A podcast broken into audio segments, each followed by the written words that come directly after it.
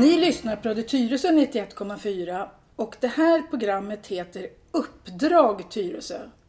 Thomas Martinsson, varför heter det det? Eh, det startade väl från början med att vi ville liksom eh, knyta an till saker och ting som hände i Tyresö. Eh, med utgångspunkt Tyresö. Och det kan ta lite större svängar beroende på vad man jobbar med och i förlängningen. Men, men grunden är att det som händer i Tyresö. Ja, och du är vad då för någonting? Det måste vi tala om varenda gång. För jag är bara allmän utfrågare. Ja, jag är polis och jag har varit polis i Tyresö. Det är några år sedan nu. Men det är det som är grunden till att jag är här. Precis, och vi har gjort ett antal program för er som är nya lyssnare. Men nu tänkte vi prata om Tyresö. Thomas, du jobbar inte längre i Tyresö? Nej, jag är inte. Jag jobbar inne i, ja, i city. Nu har de gjort om det här med omorganisationen så det heter Region Stockholm City. Jag tror jag stannar där. Det ja. finns betydligt längre. Och vi har lovat Tyresöborna att vi ska bjuda hit mer poliser som vet vad som händer i Tyresö. Och därför har vi bjudit hit en person som heter Lars Alvarsjö. Det stämmer. Välkommen. Tackar. Och du bor i Tyresö? Jag bor i Tyresö, ja. Och du jobbar på det som heter vadå, Nacka? Eh, lokalpolisområde Nacka heter det ju nu. Ja, och det är det här vi vill veta. För numera så finns det ingen polisstation i Tyresö längre. Nej, i den nya organisationen så har våra eh, gamla närpolisstationer avvecklats. Så all verksamhet i de tre kommunerna Tyresö, eh, Nacka och Värmdö utgår från Nacka strand. Okej. Så att, hur, hur, många var det som satt här nere på kontoret här? Eh, Eller jag vet, hur jag vet inte hur många de var på slutet där innan. Men det var ju ett antal eh, poliser i yttre tjänst och eh, ungdomsutredare. Har alla de flyttats till Nacka nu? De har flyttat till Nacka. Men innebär det att de bara är i Nacka? Nej, de har placerats ut. Man har ju gjort om hela styrkan som jobbar i yttre tjänst. Eh, och delat in dem i team. Så att alla de här närpoliserna eh, som tjänstgjorde i Tyresö, de ingår numera i de här teamen. Så att det är utryckningspoliser, trafikpoliser och de som jobbar med brottsförebyggande arbete. Och de ska åka över hela det området? De åker i hela Stockholms södra delar, alltså ifrån city och ner till eh, Södertälje. Ja, för vi hade väl två två närpoliser förut, eller som jag förstod, Claes Ursing och Claes Stjernström va? Ja. Här i Tyresö. De är inte kvar längre? De, eh, de jobbar kvar i Tyresö. De håller ju på att avveckla så det är inte helt eh, igenbommat där nere än. Mm. Men eh, inom några veckor så kommer det ju vara helt stängt där och de kommer utgå ifrån Nacka strand. Så, men, men Claes Ursing gick i pension tror jag? Ja. För att han gillar inte den här nya organisationen Nej. tror jag. Det sa han här på radion i alla fall. Eller hur Thomas? Vi pratade ju med honom. Ja men så var det väl. Han var lite besviken på att, att eh, han jobbar väldigt mycket med ungdomar och väldigt mycket med förebyggande och hade det som, som sitt skötebarn. Och när inte förutsättningar gavs för att kunna göra det under en period när det var kanske som allra viktigast över sommaren. Och, och han kände sig begränsad även annars också. Så att det inte satsades på det. Då blev han tämligen besviken. Mm. Och när han ändå var inne på slutvarvet så tyckte han att han kunde sluta. Mm. Ja, han, han var ganska nära pension i och för sig. Ja. ja. Han, gick, han gick lite tidigare. Men han pratar väldigt mycket om det här, för, det här med relationer. Alltså är man närpolis så är det viktigt att man känner buset. Ja. Eller det lokala buset. Hur, hur kommer det att funka nu då? Ja, de här, de här teamen de arbetar ju uh, i alla tre kommunerna. Så att det är ju inte säkert att de är specifikt i Tyresö. Utan det är ju om det inträffar något speciellt som man behöver uh, arbeta med. Då kommer man att vara här. Man åker på larm? Ja, det gör man ju. Men eh, när det gäller det brottsförebyggande arbetet så kan man lika gärna vara i Värmdö och jobba med något problemområde där. Okej. Okay. Alltså går det, går det verkligen att jobba som polis liksom om man förebyggande, om man inte känner människorna och känner buset som, eller de här som man ska se till. Ja, det är ju det som är en framgångsfaktor när det gäller brottsförebyggande arbete. Att man är på plats och har den här lokala förankringen. Man känner, man har den här personkännedomen, ja. man känner området. Och då känner man även ett liksom, personligt ansvar och engagemang. Ja, för var det inte det som var liksom fantastiskt bra med Klas och Klas? De gick i centrum och alla ungdomar visste vilka de var. Ja. Eh, och de kände ju alla som rörde sig där. De visste vilka ungdomarna var. De liksom träffade på dem dagligdags. Precis. Och då blir det ju en helt annan kontakt. Ja. Nu kan man ju läsa i Mitt i Tyresö om att vi har fått en ny polis som heter Kenneth Bungs. Mm. Och han heter, eh, det kallas kommunpolis. Vad är Ja. det för skillnad på kommunpolis och en närpolis då? Eller lokalpolis och allt sånt där? Ja, det här är ju det nya med, med den eh, nya polismyndigheten. Att kommunpolisen ska vara så att säga länken mellan kommunen, medborgarna och polisen. Hur Så att- då? Ja, det är en bra fråga. Jag tror ingen riktigt vet. eh, För riktlinjerna är ju inte utarbetade än hur man ska jobba som kommunpolis. Eh, Man pratar om medborgarlöften och, och medborgarmöten och eh, där folk ska få tycka vad polisen ska syssla med. Är, är, det, är det liksom rocket science? Vad, vad, vad, vi, vad vi medborgare vill? Vi vill att polisen ska förhindra brott. Jag förstår att folk tycker att det här är luddigt och det är ju Ja. väldigt luddigt. Ja, det är väldigt luddigt för att han verkar vara en väldigt schysst kille men det låter ju, väldigt, det låter ju mycket så här byråkratiskt. För Ja. mig gör det. Eh, Innan hade man ju inflytande genom eh, polisnämnder och polisstyrelser där politikerna hade insyn. De är ju helt avskaffade nu. För vi har i Tyresö en, en på kommunen har man en brottsförebyggare. Mm. Nu kommer jag inte ihåg, hon heter Linda någonting. Mm, Linda. Mm. Eh, hon i alla fall? Ja, Linda förnamn. Linda heter hon i alla fall som är brottsförebyggare. Hon jobbar ju förut ihop med våra närpoliser. Ja. Och det, egentligen handlar det liksom om att ta fram statistik och se. De har varit duktiga på det här med, alltså man kan se på nätet, var någonstans är det inbrott. Men det är en sak, och tycker jag då, att bara liksom förvalta brott istället för att förhindra och rycka ut, För eller? den här kommunpolisen är väl inte tanken att han ska vara ute och, och jobba ute på fältet utan han är bara eh, länken mellan medborgare, kommunen och polisen. Ja. Ja, så är det. Och lite, och lite tänkt att man, det man har kunnat fånga upp kanske vara placerad eller ha, sitta liksom exempelvis i kommunhuset eller någonting och vara liksom ett nav eller koordinator liksom emellan eh, socialtjänst, eh, kommunala inrättningar och polis. Och, Det, det kanske man behöver också. ja, men För man behöver vara- den kunskapen i kommunen. För, för ibland var det lite svårt innan så visste man inte om det skulle vara ett antal poliser som skulle vara kommunpoliser som ersatte närpoliserna. Mm. Sen utkristalliserades det taget att det är vad jag förstår en polis, Kenny Bungt här som för övrigt är en alldeles förträfflig polis en jätte, jättetrevlig person. Eh, och kommer, kommer, kommer göra det där jobbet jättebra. Men fortfarande så begreppet, så jag håller med dig Lasse här, att begreppet kommunpolis och vad de ska göra är fortfarande lite höljt i dunkel. M- Mer annat än att det vi har sagt här. Men, men det här är den största polisreformen, eller poli, polisomorganiseringen på 50 år tyckte jag läste någonstans. Ja, vi har ju gått då från 21 länsmyndigheter till eh, en polismyndighet med en rikspolischef som direkt ansvarig under regeringen. Och den här polismyndigheten den består av sju polisregioner och åtta eh, nationella avdelningar. Plus det ja. länspolismästarens, eller eh, rikspolischefens kansli. Det, det är det som är den nya polismyndigheten. Måste det inte vara ett elände där uppe i toppen när alla ska söka sina nya jobb och nya tjänster innan allting har satt sig? Det är väldigt turbulent just nu. Ja. Och han heter, rikspolischef heter Dan Eliasson. Ja, Är han polis? nej, Det är han inte. nej. Det måste ju vara ett Det- problem egentligen. Det är ett problem. Men så har det ju varit länge inom polisen att de flesta av de högre polischeferna är inte poliser i grunden. Utan Nej. de är jurister eller kommer från någon annan verksledning eller eh, justitiedepartementet eller någon annan sån uppgift. Men jag tänkte där på, där på, i Nacka nu. Omorganiseras ni även där, liksom i, på stationen där?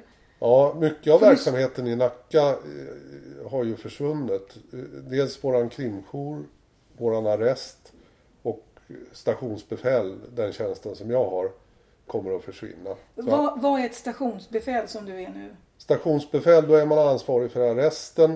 Eh, Du svarar som myndighetsföreträdare när, när polisområdeschefen är borta.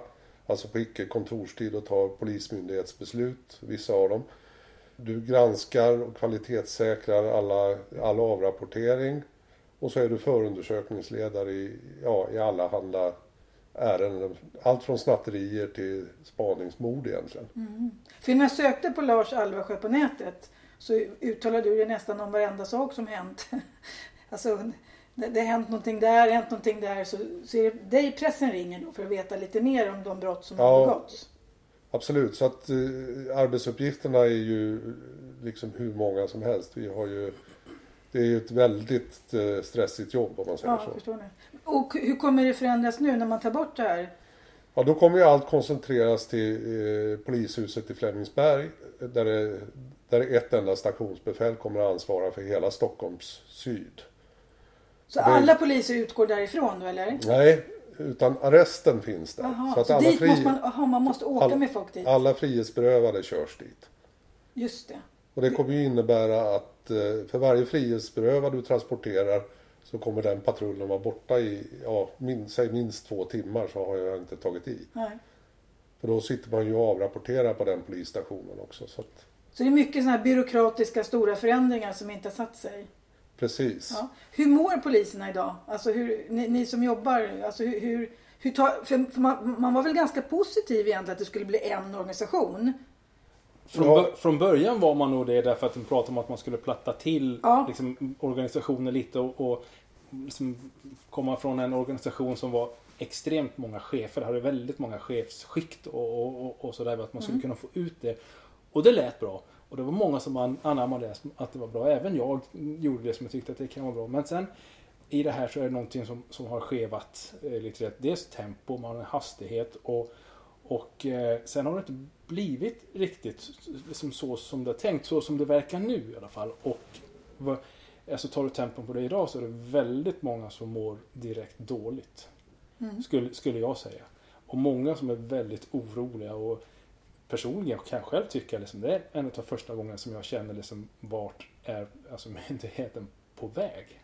För, för, för det, vad säger du Lars? Är det Ja, det, det som jag tycker är allvarligast är att vi ser att eh, poliser lämnar yrket. Unga Bo- poliser också va? Både unga men även gamla rutinerade poliser.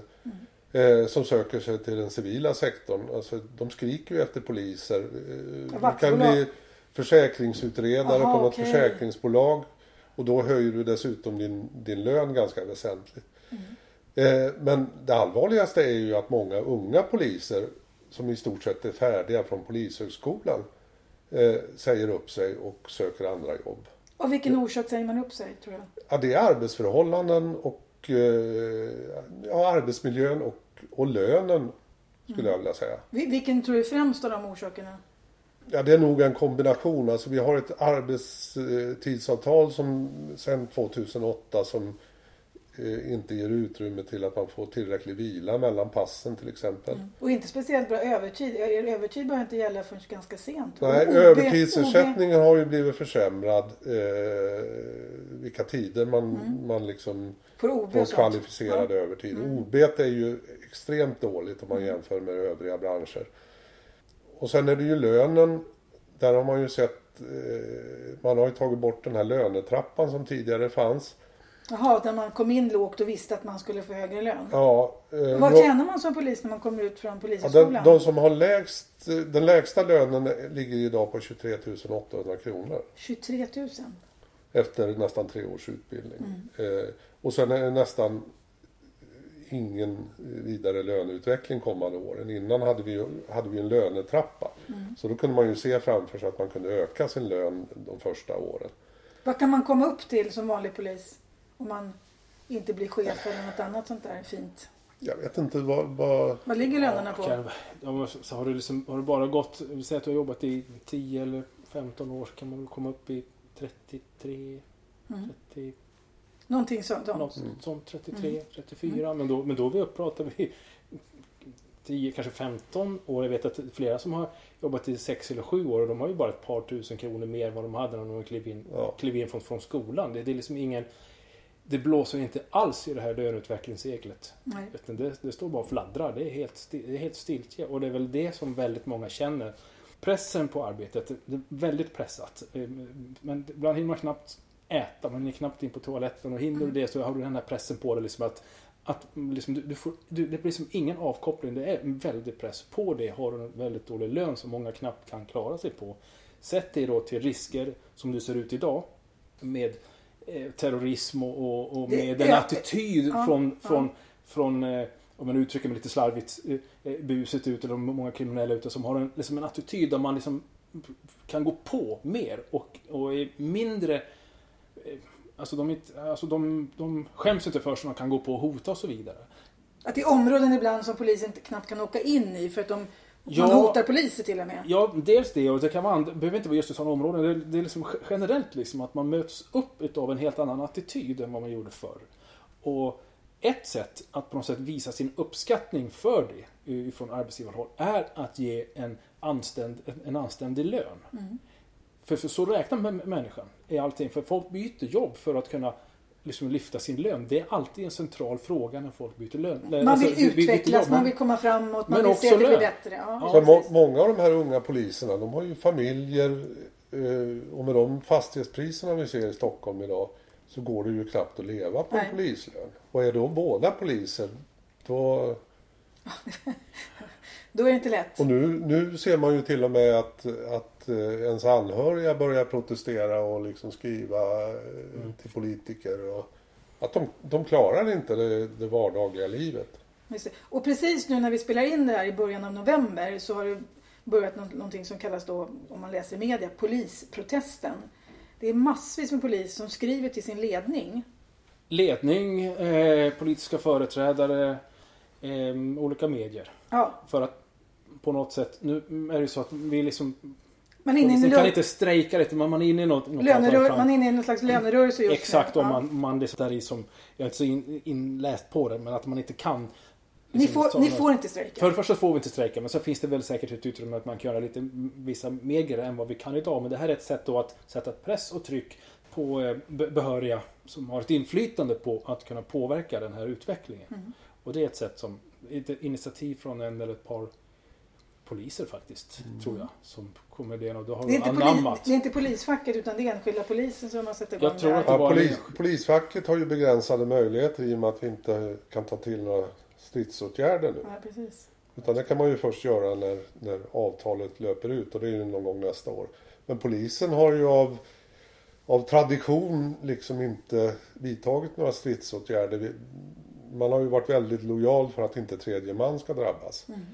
Så då har man tagit till sådana här åtgärder som, som inte påverkar eh, att allmänheten eh, blir lidande. Mm. Men, men är det inte också så att nu börjar allmänheten bli ganska stressad därför att nu, nu finns det artiklar om att eh, jag läste någon, någon, några som ringde efter polis och då sa de nej vi kommer inte kunna rycka ut, vi har inte resurser, vi måste åka på den stora flyktingmottagningen, ta jättemycket resurser, ni får hyra in en, en privat Alltså, ni får, de hänvisar till, liksom, till privata såna här vaktbolag Eh, när de haft eh, såna här stöldligor som håller på på vischan. Vi kan inte ja. åka på de där grejerna. Så när det blir såna här artiklar att vi räcker inte till, vi kommer inte åka, vi lägger ner. Det måste ju också bli stressigt för er när, när liksom allmänheten inte tycker att det görs ett bra jobb. Ja absolut.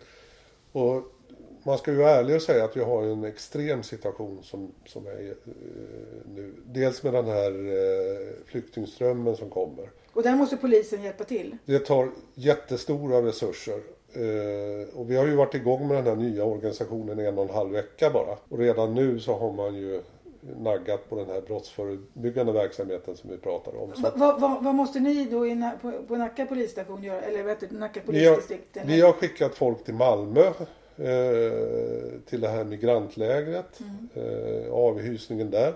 För där gick, gick, gick det åt hundratals poliser? Ja. Mm. Och, och, de poliserna som är därifrån Nacka de är där hela veckan. Okej. Okay. Sen har vi de här eh, asylkommenderingarna inne på T-centralen där vi... Varje vara... natt eller varje kväll? Ja, eller? det pågår dygnet runt. Dygnet runt pågår det? Ja. Eh, där vi måste hålla folk för att ta emot de här flyktingarna som kommer. Och, och där har man inte fått nya resurser för att klara det? Nej, nej. Utan det, det görs med befintliga resurser? Ja. Och det här kostar ju otroligt med pengar. Ja. Plus att det dränerar den, den vardagliga verksamheten. Eh, vi går ju för närvarande på minimistyrka i stort sett varje pass. Och för de här tre kommunerna utryckningsstyrkan består oftast av två bilar. Två radiobilar på tre kommuner. Och förut var det två radiobilar bara i Tyresö? Ja, det, eh, förr var det ju en betydligt högre eh, bemanning. Men, men alltså, än så länge kanske inte Tyresöborna vet om det här. Tror ni att de reagerar? Eller märker ni att de reagerar? Vi börjar ju få samtal eh, från upprörda medborgare.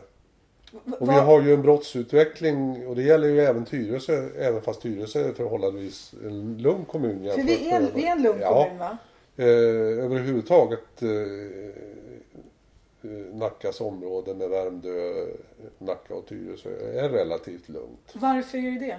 Därför vi har inte de här eh, problemområdena som man ser på många andra ställen. Men vi har ju ändå haft liksom Graningsringen förr var ju problemområde. Det är inte det längre på samma sätt. Nej, inte jämförelsevis om man jämför med många andra områden i, i Stockholmsområdet mm. och i landet i övrigt också. Man, från polisens sida har man identifierat cirka 55 stycken sådana här områden som klassas som problemområden. Och bara i Stockholm så har vi ett 40-tal eh, kriminella nätverk kartlagda.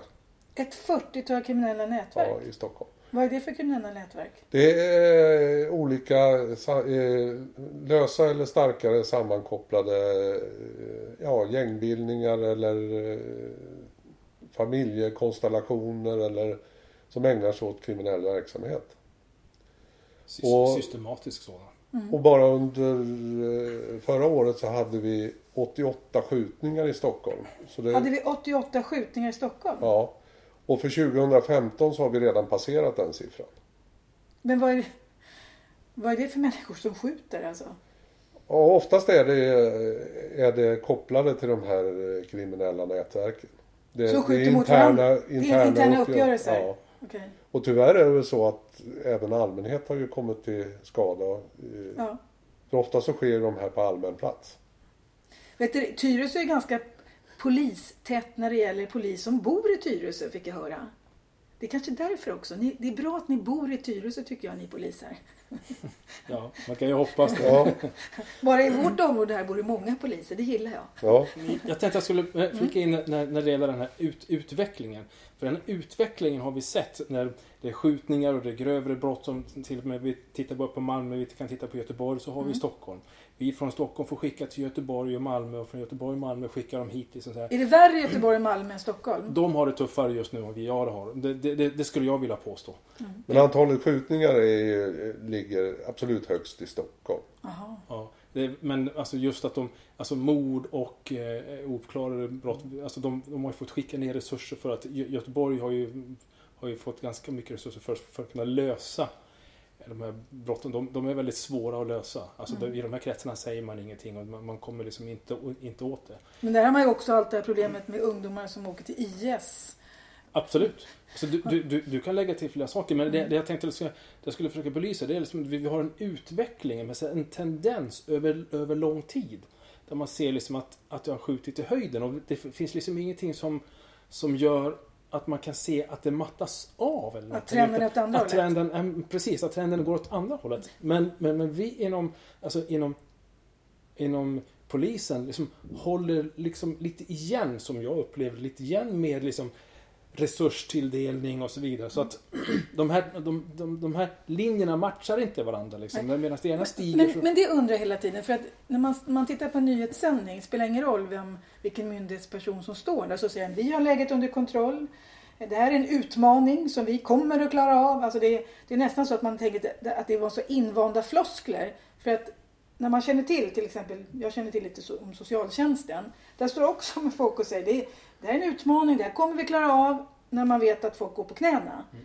De här var... informationsansvariga som, som finns, det är ju deras uppgift att, att lämna en positiv bild. Men är det, det verkligen lite... deras uppgift? Att inte tala om den verkliga bilden? För beslutsfattarna får ju felaktig bild. Ja, och det blir lite Bagdad, Bagdad Bob. Det är lite Bagdad Bob över ja. hela, ja. Mm. Precis det. Och det där ser vi ju internt också att all information som kommer vårat, på vårat intranät och Sådär att det är ju väldigt förskönad bild av verkligheten. Ja, för det, och det sker ju överallt egentligen. Och det mår man ju inget bra av. För att säger man inte att en spade är en spade, då blir man ju väldigt frustrerad själv. Jag ser ju faktiskt att det där är en spade. Men det är inte ärligt. Det är oärligt ja. Det, det, det, det är inte ärligt. Om, man, om, om människor ute liksom i, i ett område känner alltså att, att liksom det, alltså de, de, de, är inte säkra. Man Nej. kan inte gå ut på kvällen och känna sig osäker. Det är skjutningar och det körs bilar liksom på gångbanor och allting. Alltså folk känner sig jätteosäkra. Ja. Och så är det då någon som går ut och säger att där är det lugnt, vi har det under kontroll. Och, och det, det, är då, inga problem. Då litar man inte längre på de som säger det. Nej, men alltså, då, då har vi ju en, då har vi ju en avgrundsdjup en misstro. skillnad, en misstro. Och det, det, det, här bygger misstro. Så, det liksom, tycker jag också. Det, det, blir, det blir faktor på faktor på faktor som vidgar sprickan emellan företrädare för vad det är nu, polisen och andra och människor som lever i ett område och som inte känner igen sig i det som säger det här. Men, du, och, men det, det, tycker jag också när man får Brottsförebyggande rådet som talar om hur det ser ut. De talar ju alltid om att det minskar, det går åt rätt håll. Men samtidigt blir människor mer otrygga, tvungna att låsa, låsa mer. Alltså förut låste vi inte balkongdörren hela tiden. Nu låser vi den hela tiden. Alltså man blir, det är någon, någonting i det säkerhetstänket. Och på jobbet hade vi, hade vi vanlig dörr förut man kunde liksom gå in. Nu har vi dubbla såna säkerhetsdörrar med kort och kod. Och hela tiden så ökar säkerhetstänket. Det gör ju folk också. Vad, vad, vad, vad säger det? Det säger någon signal till mig att exakt. på mitt jobb kan det komma in en galning. alltså det säger, säger de här eh, säkerhetsgubbarna. Och våra säkerhetsgubbar på jobbet säger att ni, ni är glada att ni inte vet vad som händer. Jag jobbar i och för sig på Sveriges Television där vi blir rätt hotade. Men, men alltså, eh, och, och, det är också jobbigt tycker jag. Och jag tror ju att man måste, om man ska göra någonting åt saker, måste man säga som det är. Ärlighet. Alltså, vå, våga vara uppriktig och säga ja. som det är. För då kan du få med dig ja. Eh, liksom de, alltså alla i, i en våg som om det här, är, det här är inte okej, okay. vi är inte säkra, vi mår inte bra. Nej. Då får du effekt. Så ärlighet, den gamla klyschan, vara längst. Ja. Och sen var försiktig med statistik. För statistik kan du använda precis på vilket sätt du vill beroende på hur du, hur du presenterar den. Och i vilket syfte man har. Men, men är inte det oroande tycker jag? att att man lägger ner mer energi på att ordna statistik. Mm. För att det, det är liksom, och det tycker jag är, så är det även inom skolan. Det är viktigt att fylla i massa stat, alltså lärare klagar det för att man, det är massa siffror som ska visas upp. Istället för att göra det jobb som man ska göra med ungarna. Och tyvärr är väl, har väl det varit eh, lite grann fokus för polisen att vi ska se till att hyfsa till siffrorna. Ja. Det är det som har varit det viktiga. Ja. Och det där, tycker jag är sjukt. Mm, där skulle jag vilja flika in. För det, bara för ett litet, litet tag så, så pratade jag med en forskare. Eh, hon forskar eh, på det här med verksamhetsstyrning. Och det här med hur för många, många år sedan så var man inne på att man mätte, hur, alltså hade olika sätt att mäta, man mätte på hur folk mådde. Alltså, mm. alltså folk mådde ja. för att liksom få någon slags avstämning på det. Idag så har man, eller sen massor med år tillbaka, så har, har man anammat det, den verksamhetsstyrning som företagsbranschen tog fram för att trilla med siffror upp och mm. ner för att visa sig. Och i deras bransch, alltså företagsbranschen, nischen, kan man göra det därför att det är kronor och ören som mm. avgör det hela. Liksom så. Men sen har man då tagit den modellen och ska ha lagt på ja, kommun och statliga social myndigheter. Management. Exakt. Mm. Och där finns det flera enligt den här forskaren finns det flera rapporter, vetenskapliga rapporter, som visar att lägga det här synsättet, som den här verksamhetsstyrningen som ger med, som företags siffror. siffror på myndighet. Verksamhet, eller vet du, rapport efter rapport visar att det är inte möjligt. Det går inte bra, det har inte gått bra. Men om det var så att man behövde siffror för att mäta någonting, då skulle man inom familjen sitta och skriva upp siffror för att kolla. Mår ni bra unga? Har ni fyllt i statistik idag? Nu är det på väg upp. Alltså, vi är människor, vi kan ju känna, saker. Nu tänkte jag bara, för att det här, nu vill inte jag vara jätte, jättenegativ här. Jag, jag själv tycker att det här är en jätteviktig fråga. Nu tycker jag att vi ska fundera på vad är det vi skulle vilja att Polismyndigheten gjorde för att vända den här utvecklingen? Ja, för det första skulle jag vilja säga att det är en fråga om resurser. Det är inte bara en fråga om resurser. Utan, Väl använda resurser? Ja, och organisation och ledning skulle jag vilja säga. Mm. Men, men tittar man på, på man, har, man brukar försvara sig med att vi aldrig varit så många poliser Precis. som vi är idag. Och det är ju en sanning att under alliansregeringen så blev ju antalet poliser i Sverige eh, kom vi upp i 20 000. Och det är väl där vi ligger nu ungefär. Mm. Men tittar du eh, i övriga eh, EU så ligger snittet eh, skulle vi ligga ja. betydligt högre per tusen invånare. Eh, där har man ett snitt på 3,5 polis per tusen invånare. Det skulle innebära att om vi skulle ligga på motsvarande nivå så skulle det vara drygt 30 000 poliser i Sverige för att klara av eh, det, de uppgifter som är ålagda.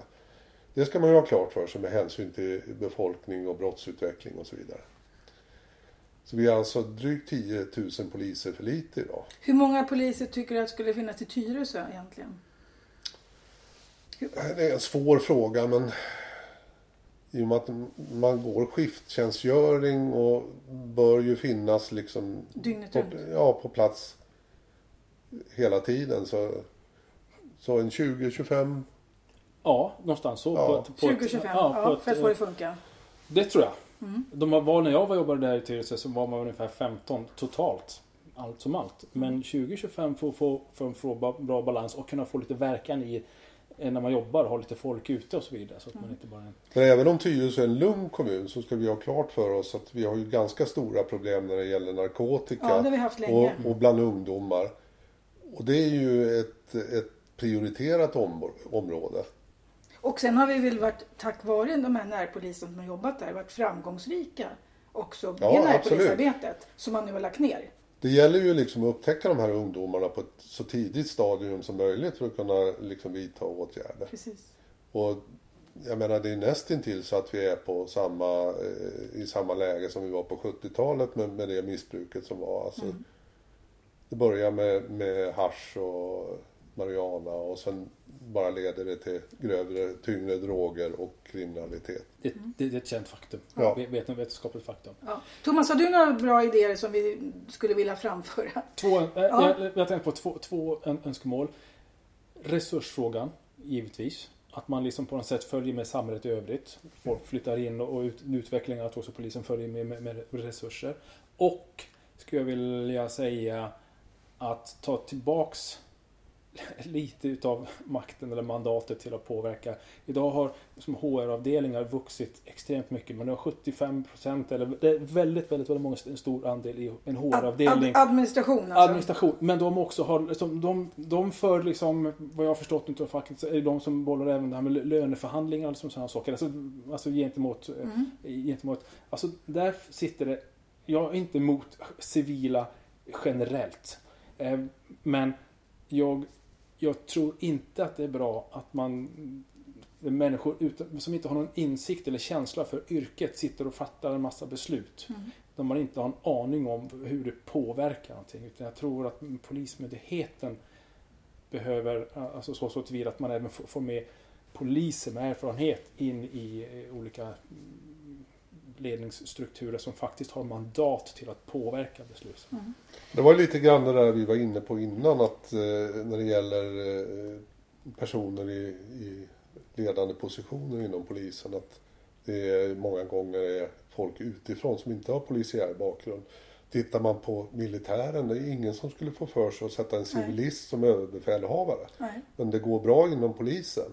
Ja, jag förstår. Poliser ska väl ledas av poliser med, med, med en polisiär erfarenhet som mm. vet eh, konsekvenserna av besluten man fattar. Absolut. Ja, och, och ha mandatet till att, att, att fatta beslut också. Att mm. inte överlämna, överlämna mandatet till någon annan enhet.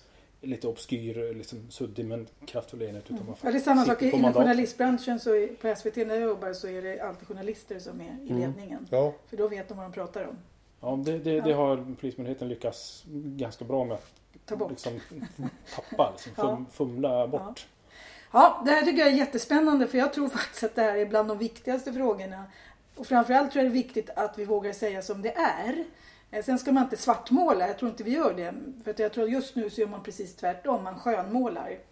Ja, det tror jag. En, en, en sak till som, jag, som får det är att man får en dialog mellan arbetsgivare och eh, fack idag. En mycket bättre en, en, ett mycket bättre klimat, att man lyssnar på varandra från arbetsgivaren. Ni, ni, lyssnar på, på fotfolk och de här som verkligen mår dåligt. Idag så ja. upplever man att de slår dövörat till och det finns ingen bra klimat mellan fack och arbetsgivare. För ni har ett ganska starkt fack va, inom polisen. Det är väldigt många som är med i facket. Mm. Ja, Ni har stor det får man väl lov att säga. Ja. Mm. Det är ju i alla fall bra. Och den här polisprotesten som är nu, har ni fått några reaktioner? För den är bara, när vi spelar in det här och håller bara på några dagar. Någon dag. Någon vi- dag, ja. i- i- Har ni fått i- några... För jag läste på nätet nu att det var väldigt många ställen där man protesterar. Ja, jag tror att det är över hela Sverige. Eh, För det känns som att poliser idag har fått nog. Verkligen fått nog. Ja. Ja. Nu har vår tid gått ut. Jag kunde prata i två timmar till. Jag tycker vi tar hit dig igen Lars. För att du liksom är mitt i det här Tyresö-perspektivet. Thomas inne i stan och även om du bor i Tyresö. Vi fortsätter med vår serie som heter Uppdrag Tyresö. Och ni har lyssnat på mig som, heter, som ställer alla frågor. Som heter Ann Sandin Lindgren. Och sen är det Lars Alvarsjö. Och Thomas Martinsson. tack så mycket för att ni var med. Tack. Tack.